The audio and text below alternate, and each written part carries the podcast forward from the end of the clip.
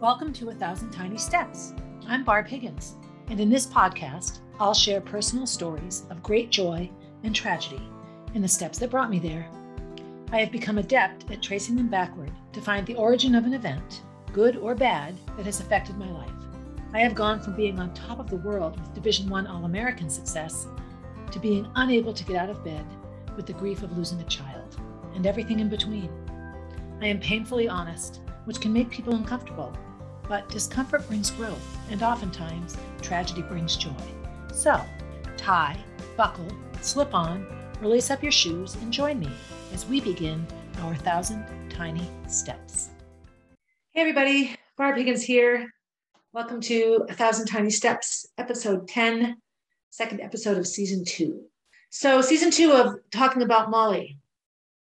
Oftentimes, when I complete a podcast and then I have time to process what I've said, I listen to it, I, I rewatch it immediately to make sure it's cohesive and makes sense before I send it for editing. And so in the first episode of Molly, I went through a lot of things and it was actually pretty emotional. And I rewatched it a couple of times and decided it was okay, that it was suitable.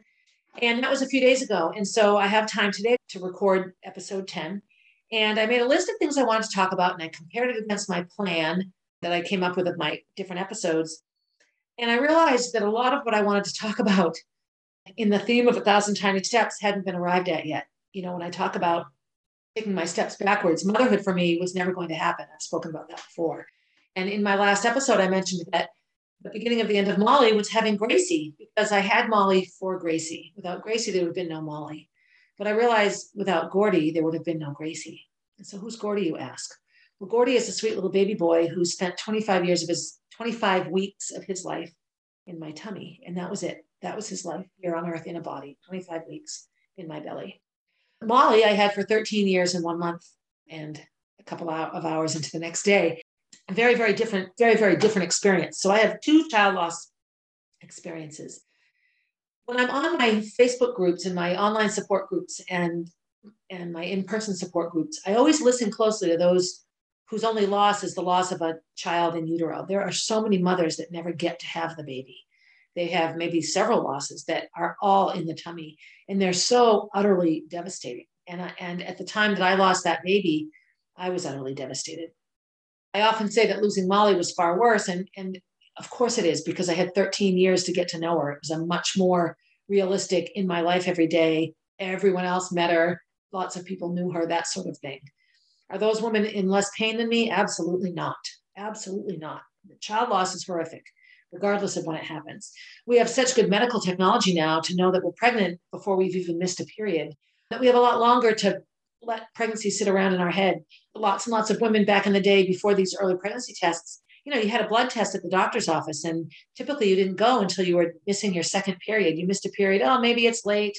Maybe, oh, here, maybe I'll get one next. And, you know, it's just different now. We know we're pregnant within days of conception, which is a wonderful thing, but a blessing and a curse. So I was never going to have kids ever. And maybe Gordy was a very unplanned experience. So to truly tell the story of Molly even arriving on the planet and to give a very, very thorough sharing of my experience with child loss, I, I can't, I can't ignore baby Gordy. He has to come first because he was here first. And so I'll tell that story. And that's this episode will focus on what it was like to lose that baby and all, all the circumstances that went into his arrival and his departure and what, what I learned and, and garnered from that. So it's 1999. I live in a cute little brick house on Albin Street in Concord.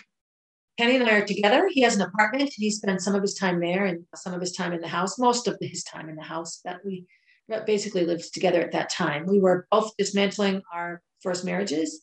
I believe I was actually divorced by this time. He was not.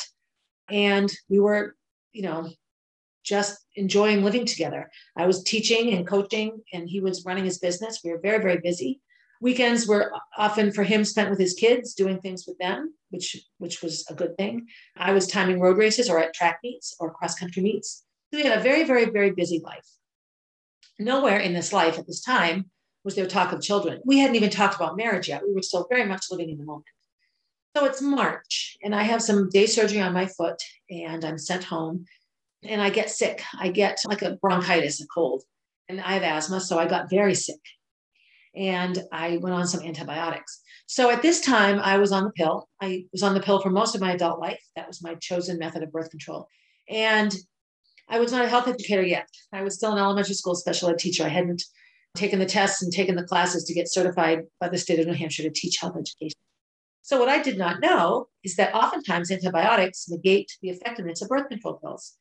That's a pretty big thing that probably I should have known. So, that's my PSA for now.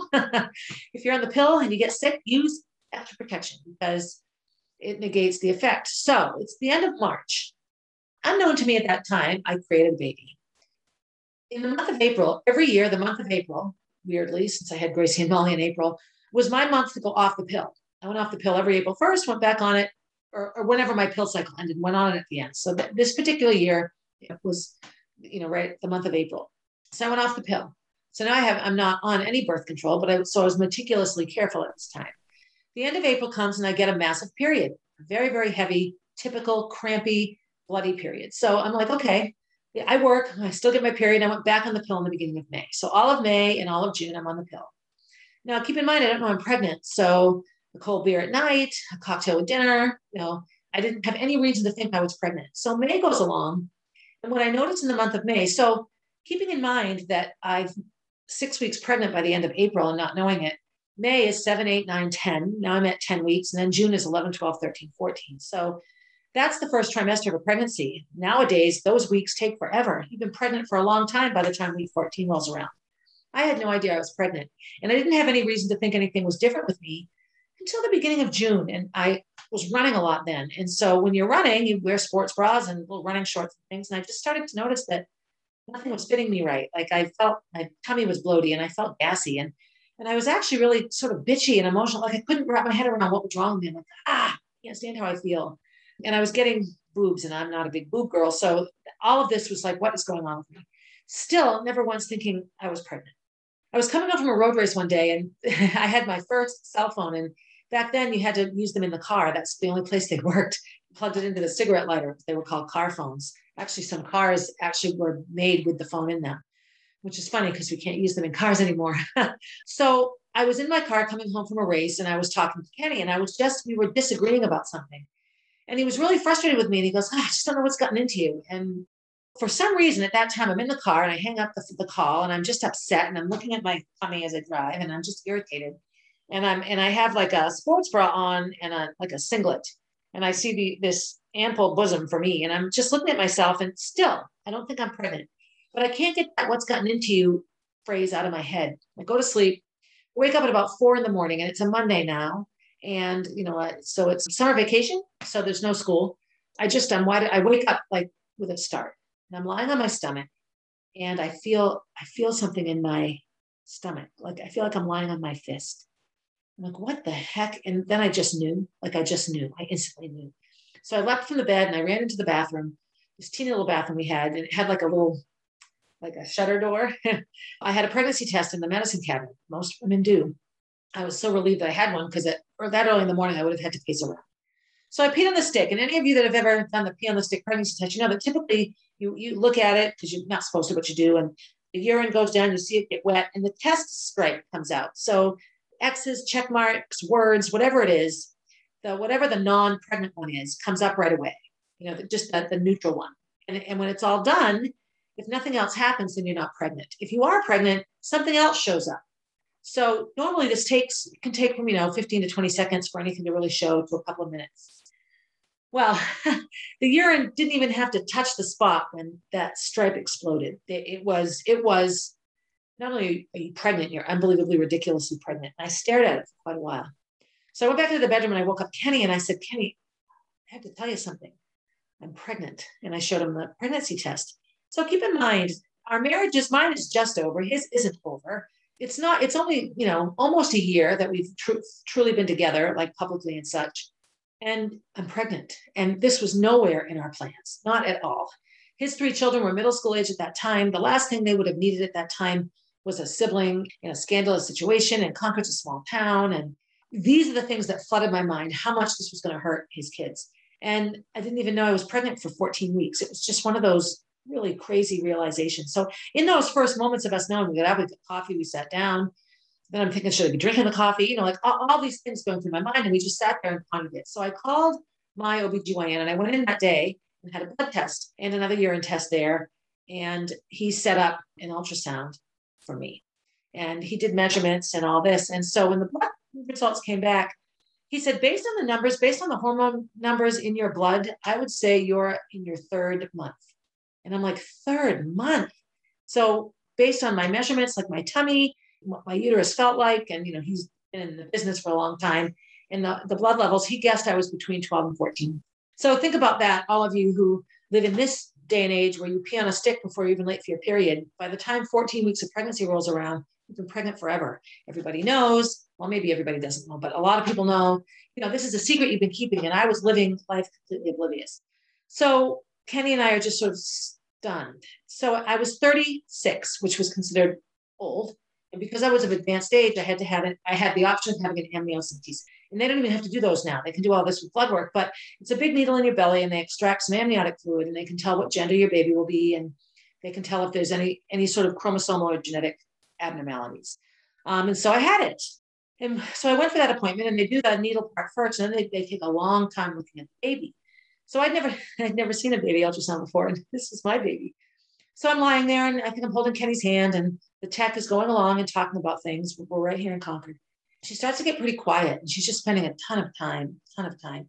And she does say things like, come on, heart, where are you now? Come on, baby, roll over.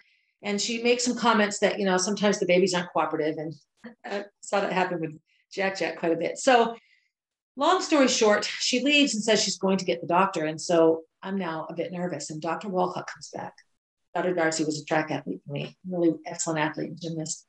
She's a physician now herself. And so she, he comes back and he stands there and very sort of businesslike and apologetically says, We can't see all four chambers of the heart. We're not sure what we're seeing, but we're not seeing what we're supposed to see.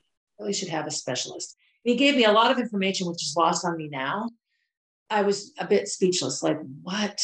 So he gave me a number to call and said, you know, call this number, you know, let them know, and we'll send your records up. So I call the number, I go home right away and call, and they give me a, an, an, appointment for, you know, September 20th, and it's July. Now it's July, early July. So I have my first meltdown of the pregnancy and say, no, no, no, no, no. I need to, I need to know now what's wrong with my child. If there's something that can be done for him, I'm not going to let it fester for two more months. So I called Dr. Walcott back. I called Dr. Walsh back and, and I ended up getting an appointment up in Hanover about a week later. So I so now I'm in high risk, you know, maternal fetal medicine at Dartmouth Hitchcock in Hanover. Had a wonderful physician, female OB, and her name is Emily, and she did a bunch of tests. She did mostly ultrasounds and blood work and really high resolution ultrasounds. And she said, okay, something's not ready. I, he only, this heart only has two chambers. To function effectively outside the body, it really needs four chambers. And it looks like chambers are reversed, meaning that the atrium is on top and the ventricles are on the bottom. And that's how gravity works. The bottom of the heart opens and the blood rushes out, and then it sucks the blood out of the atrium, atrial valve, you know, and then new blood comes in. Like it's a whole process. It's pretty mind boggling, actually. Heart's pretty amazing. But everything has to be right. So she said what she was seeing just didn't make sense, and she sent me to a specialist. So this was the triggering moment for me in the birth of baby Gordy baby Jack was that I had to have some of these similar tests just because I was of advanced age at this point. So I saw this wonderful doctor, Hockenrocker, or Heffenrecker, or something like that. He had a he had a funny last name, a very Irish accent. So we saw him and he and he spent hours looking. And this was my favorite. This ultrasound was the best of times and the worst of times because you know the weeks are going by. So now I'm like 20 weeks pregnant. I'm almost I'm almost halfway. And so now the, the ultrasounds are hilarious. And, and and baby Gordy's in there jumping around. He was sucking his thumb once, then he reached out, he took his thumb out of his mouth and grabbed his little crotch. That's the funniest thing. I was, you know, but I'm just looking at this like, oh God, there's a little baby in here. Like, you know, it was just just heart wrenching. So this doctor sort of sat with us and said, look, this is what I think. He pulls out a pamphlet and it lists all the different little heart, genetic heart defects that babies can have that have no reason for occurring other than that they do. You know, it's not like I inherited something from somebody. They just show up.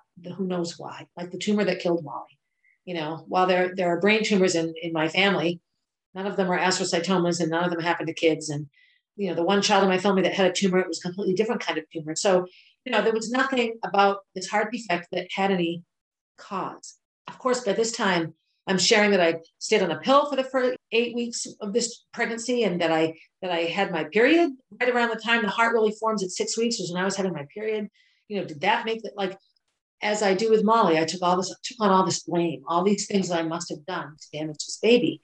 You know, and I and it was just heart wrenching. But I'll just never forget the look on his face. He was just trying so hard to help me to be optimistic. And he said, Well, let's go have a fetal echocardiogram so we can really watch the blood flow. This will give us a lot of answers. Off I went. So that was the, the test that I had in Manchester at Children's Hospital at Dartmouth. I had the, the uh, fetal echocardiogram there, and he was there. As, as far as I recall, so it was a hot sunny day. Now we're getting into early August, and I had on a you know a blue shirt that buttoned up. No one, and let me also say, nobody knew I was pregnant. Uh, at the Bill Luede Road Race, my mother figured it out she pointed at my stomach. And I remember Cheryl Cochran came up and she said, Are you pregnant? And I said, Why? And she goes, You're doing this thing with your tummy where you're touching, you're touching the body, you're touching it in a way that pregnant women touch their bellies. And you look like you're pregnant. So people were sort of noticing. And when I think back now to, to Jack's pregnancy, this was about the time that I had to start covering up better. So uh, out came the baggy t-shirts and, and the big running shorts. And, you know, I stopped hanging out so much with people and going places we go to the hospital and we have this fetal echo. And so an echocardiogram is you can see the blood. And when you're out of the body, you can see blue blood and red blood. And the blue blood has no oxygen, the red blood has oxygen. So arteries and veins, and you can see it all very clearly. So it's similar in a fetal echocardiogram. You can really get a clear idea of how the blood is traveling. So what that showed was that the heart was essentially upside down and backwards. So it was upside down, ventricles on top, ventricle, atrium on the bottom, one of each. And then the transposition of the great arteries. So the two, the pulmonary artery and, and the aorta were backwards. So what it meant was that the blood flow through the body, oxygen couldn't be carried through the body with a heart that was set up like this. So in the in the uterus, where oxygen has nothing to do with the heart and the lungs, it's in it's you know it's in the blood, and the baby's sitting in fluid and not breathing it doesn't matter. You know, it's like a little fish. You know, we used to call him Froggy, and it was just like there he was, you know, the frog under the water. But when he was born, if he lived and if he even lasted the pregnancy, he would have he would not have any chance of living unless there was a little perfect newborn size heart waiting for him and he could withstand a heart transplant at one hour old. You know, so then out come the questions. Well, there are machines that can keep him alive. Can they just put like a tube in his throat so he has oxygen and but there wasn't even a proper heart to keep beating. Like for a newborn, the things that they could do to keep newborns alive were an impossibility with the way with the defects in his heart. It was really just nothing. And if there's ever defeat on medical personnel's faces, I think it's when they talk to mothers. It was worse news. Not only, you know, were there certain things wrong that we could tell from the ultrasound, but the blood flow, and the blood pattern showed an impossibility for a baby outside of the uterus. So I remember walking out of that building. I think it was August 10th, quite honestly, Know what to do. Like, what do I do? What do I do? And, and I remember falling to the ground, sitting on the floor in this busy hallway that had glass windows from top to bottom and just sobbing, like, why? Why, why did I get pregnant? Why did this happen? You know, like, why? And I remember a good friend of mine, Cheryl Barassa, she she and I got pregnant at the exact same time. So her daughter, Jenna, is I always look at Jenna and think, oh, that's how old Gordy would be now. You know, I had to call her and tell her, here's what's wrong. And I remember giving her the news, calling her up and saying, I have a genetically sound baby boy, but he will not live. And, and she cried on the phone. She started to cry. I'll never forget it. Somebody, some of the littlest things still can make me cry all these years later, but just the sound of her weeping just drove home how horribly sad this was. So now keep in mind too, Kenny and I are not yet married and nobody knows. My mother now knows. I believe I told my friend Polly, and I think I told my sister-in-law Kathy, although I'm not sure. These are people that, you know, the same people all these years later that know these things, but no one knew my biological father knew and my sister Martha. And I remember going to lunch and I was pregnant enough with the shirt I was wearing. It was like the last time I could wear that shirt. And I remember my Tom patting my belly saying, That's my grandson in there. And it was just one of those like sudden moments, like one of those realizations that this is for real. It's not some mystery thing in my belly. I went round and round. I had several conversations and appointments with the, with the specialist. So if, if we were to deliver the baby, choose to deliver the baby, we had a very limited amount of time to make that decision. Any sort of early induction is considered abortion. And so, you know, there and there are at that time, the laws around that, I think it was 25 weeks. And then you had to go, there were other states where you could induce labor sooner. So I want to be very clear. There's no way that I would have let anyone pull a baby out of me and hurt it. that isn't what happened here. what we decided to do was wait as long as we could to give the baby enough time to develop so if the baby were born alive, we could do what we could to keep him comfortable. And if there was a way to, maybe there was a way to save him and fix him and operate on him and all those things, that we wanted to give him as much chance to live if he was able to be born alive. So we waited until the very last possible day and we went to Hanover. That was 36 incredibly difficult, not even 24 incredibly difficult. And when I had Jack and I had to be induced, it was the same thing. The, you know, they insert the things into your cervix to make the cervix open and dilate. I remember going to the hospital and, you know, you're in the maternity ward, so you hear crying babies and, and, you know, it just seems wrong. And so we went in at night and their thoughts were that I would go into labor, they would induce labor. So they gave me Pitocin and a bunch of other things. And the contractions started and the contractions continued. And I had incredible contractions. And I would say I had contractions for not even two hours. And then there was no more heartbeat.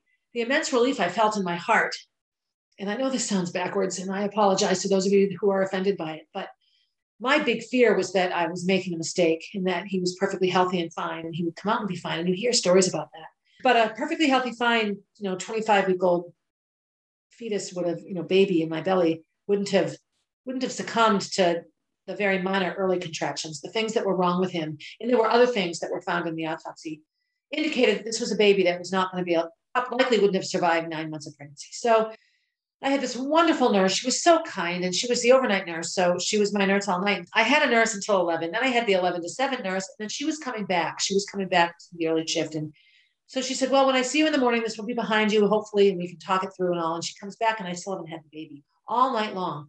Contractions, contractions, and just no, no sort of movement on the baby to indicate that the baby would come out. And so when she came back in the morning, she she was just stunned that 12 hours had gone by and I still hadn't you know, delivered this little teeny one pound baby.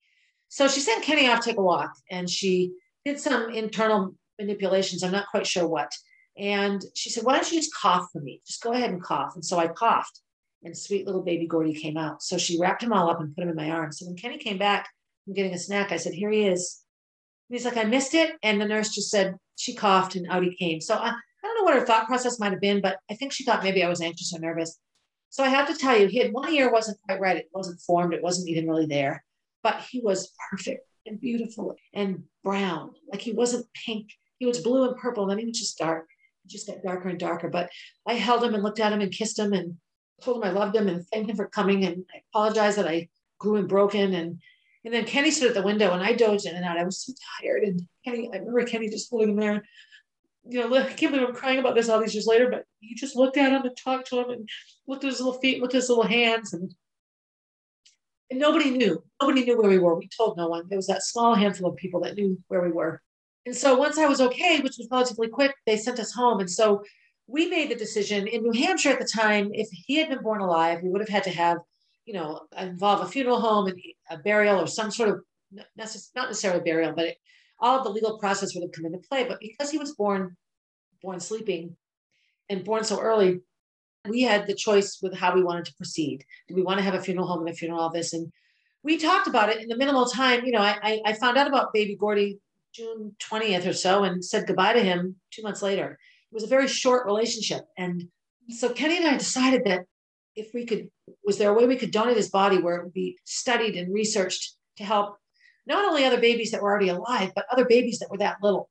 So they could see what it looked like and what might be done or how it might grow and that sort of thing. So we sent his sweet self to Philadelphia Children's Hospital. It's called Children's Hospital of Philadelphia. And he went there. And so we went home. It's the first time I drove home from Dartmouth without the baby I drove up with.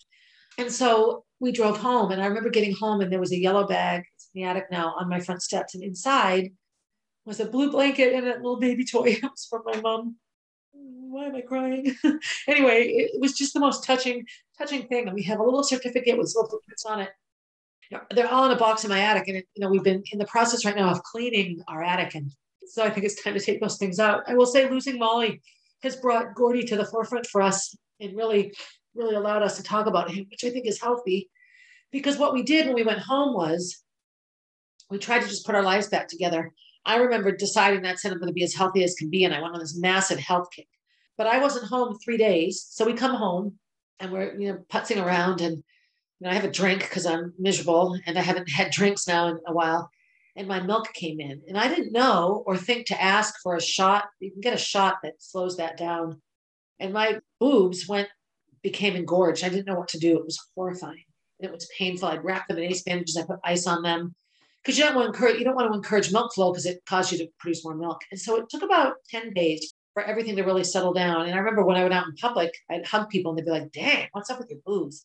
You know, it was just, it was, it was one of those things that again, I had to be careful, but it was such a kick in the face, all this milk that I couldn't share with anybody. I think if that happened to me now, I'd, I'd just become a wet nurse and pump for people. Could have shared it all. But at any rate, those are the things that I remember all this long. So the other piece of the story is the last date that we could possibly do was uh, Bruce Springsteen concert ticket date. Kenny had never seen Bruce Springsteen in concert. So these tickets, and as y'all know, Springsteen concert tickets are hard to come by. So so I went to this place in Manchester, like a Ticketmaster type place, an, an office. This kind gentleman heard my story and he said, Well, where are your seats? And I showed him my seats, and he had he had tickets for Bruce was in Boston, then going away and then coming back to Boston a couple weeks later. And they were right in the same section. So we, he just traded tickets with me, which I thought was the sweetest, kindest thing. So two weeks after this, debacle, we go to Springsteen and just try to have some therapy around losing our baby. It was it was sad. So now the school year starts. Oh, the other person I told was Clint Cogswell. He was my principal at Walker School at the time where I was teaching. And he has had a heart transplant and he understood all the ins and outs of what it's like to live with a bad heart. And he was so tender and kind. You know, and nobody wants to tell you what to do. I don't think you should have the baby. I think you should have the baby. You know, and, and he just pointed out that it's the baby who's sick not the parents, not the doctors, not the nurses. They all go home and you'll stay with that baby, you know, if, if he can survive. Again, th- there was so much to think about. So we try to put our lives back together. We, we get really helpful, we, healthy. We decide we're going to lose weight. We start eating really well. I'm just fixated on being as healthy as I can be. And I just dive into school and coaching. And it was it was easy for me to put it in a box and forget about it. Not that I forgot about it. I dreamed about baby Gordy all the time. But at that time for me, it was such an insular experience. It was just me and Kenny. It was really no one else. No one. None of his family knew. He told nobody. Uh, his brother Gordy. His brother Gordy. But what a lot of people didn't know was that we named that baby Gordon Thomas. So Gordon after Kenny's dad and Thomas after my biological dad. And so life went on. I pieced my life back together. I remember going for my physical with my with Dr. Akey, my pulmonary doctor, and he you know got all the medical reports and records and he had he had the autopsy report there. They didn't send it to me. They sent it to him which i i'm not i guess they sent it to the hospital and it goes to your primary care. At any rate he had this so we sat and read it together and it was unbelievable. It was it just talked all about all the multiple things wrong with that heart and that there were a couple of other systematic things inside of his little body that weren't right and and they thought it was because of the defect in the heart and he likely wouldn't have survived nine months of pregnancy, but definitely would not have diagnosis inconsistent with life outside of the uterus. And so, and so the immense relief I felt that I hadn't, you know, made the wrong decision was huge. And, and so I could sort of take a big collective sigh of relief. And so life went on. I mean, then it was the year 2000. You know, life was calming down. We were super healthy. I was running well. And I went off to Princeton camp. And it was the summer of 2000 we had this amazing weekend. We timed a road race in on the vineyard and just had this amazing time and drove home. And I had to leave right away for Princeton camp. And we, you know, we had had such an, an, emotional, tumultuous first year, and spending time apart was really difficult. The first year I went to Princeton camp, first summer we were together. We called. He was in Pennsylvania. We called on the phone all the time. The summer that I lost baby Gordy, we didn't. I didn't go to Princeton camp because I was, you know, in the midst of all that. And then so this summer, the summer of 2000 was actually our third summer, our third August there together and I went off to Princeton camp. And it was it was during that time that we conceived Gracie. And we had sort of decided that we, even though you know he was just weeks away from his divorce being final, and you know, baby Gordy had just put in my mind. Keep in mind, I was never going to have kids. In all of our conversations around being together, he had three kids. I we don't need to have kids. That's not not looking to be a family woman. I really, really, truly wasn't. And it, and it wasn't until I had that experience and and you know, driving in my car one day down to where like Shaw's is, and I was running errands and I felt this weird blurp in my stomach, and it was and it was my first time feeling the baby move.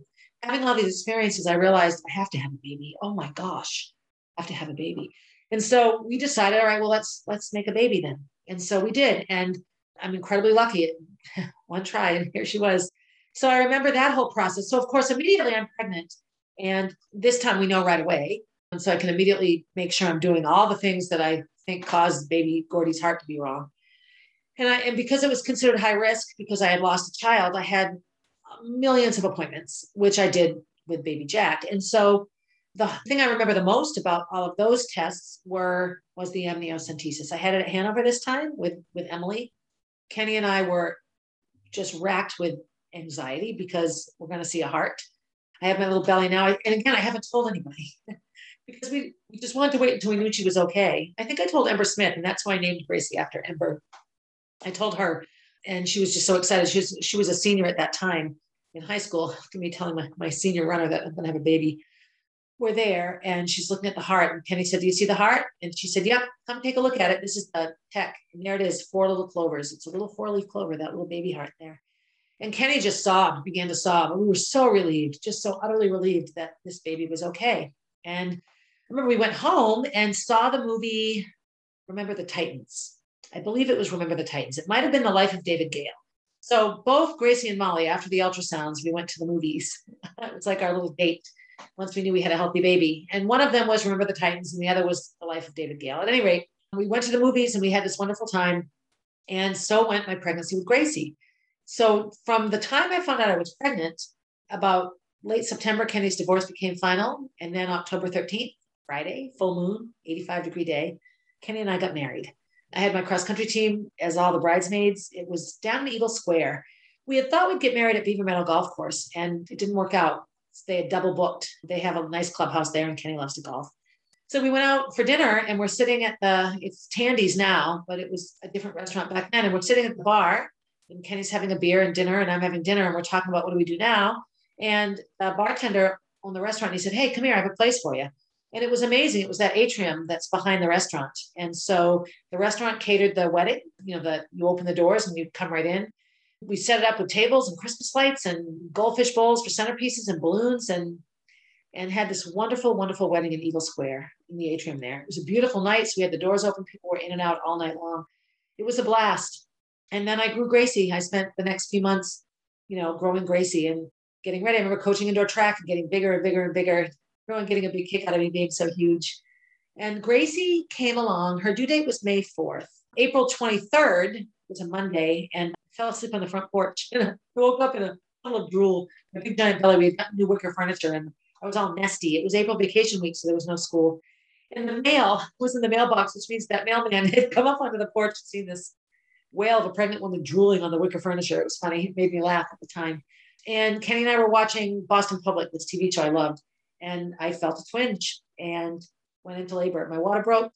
I'm at home. I had a track meet the next day. So I had to quickly call my assistant, Lynn, to I'll leave everything on the porch. It's all in my car. I'll leave it on the porch and put everything out for her, set up the lineup, and off we went. So we got to the hospital, you know, at about 10 o'clock. I had this wonderful nurse, Danielle. I had a doctor whose name is going to escape me now because that's how it works. he was terrific.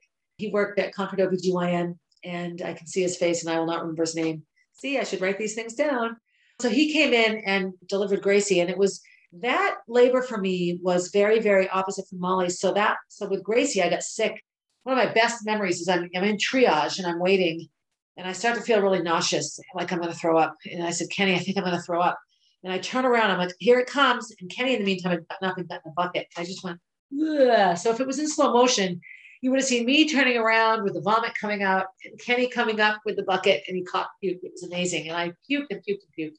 I ate a popsicle. I got sick it was it was just crazy. And I, another big thing, and I would tell this in my health class when I was talking about childbirth, is you know, you have women have a mucus plug in their cervix, and the mucus keeps germs out, keeps things out, so the baby, the amniotic sac with the baby in it is safe, and it just plugs things up. And I didn't know I had that, so I was puking and puking in the sink, and I heard a splat, and I looked down on the floor. I think I like dropped the baby. It was this giant fluorescent green booger, like all this like, what is wrong with me?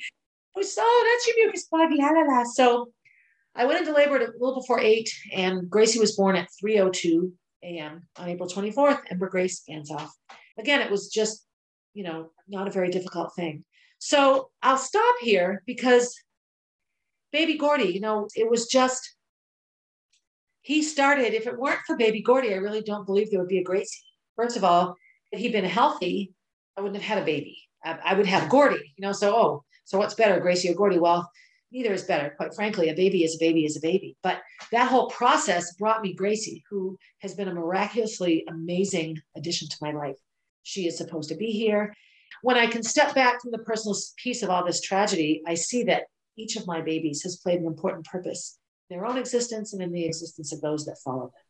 In really truly retracing my thousand tiny steps, Gordon Thomas Banzoff, August 1999 is the beginning, the true beginning of the end of Molly, because there really wouldn't have been a Molly if there hadn't been a Gracie.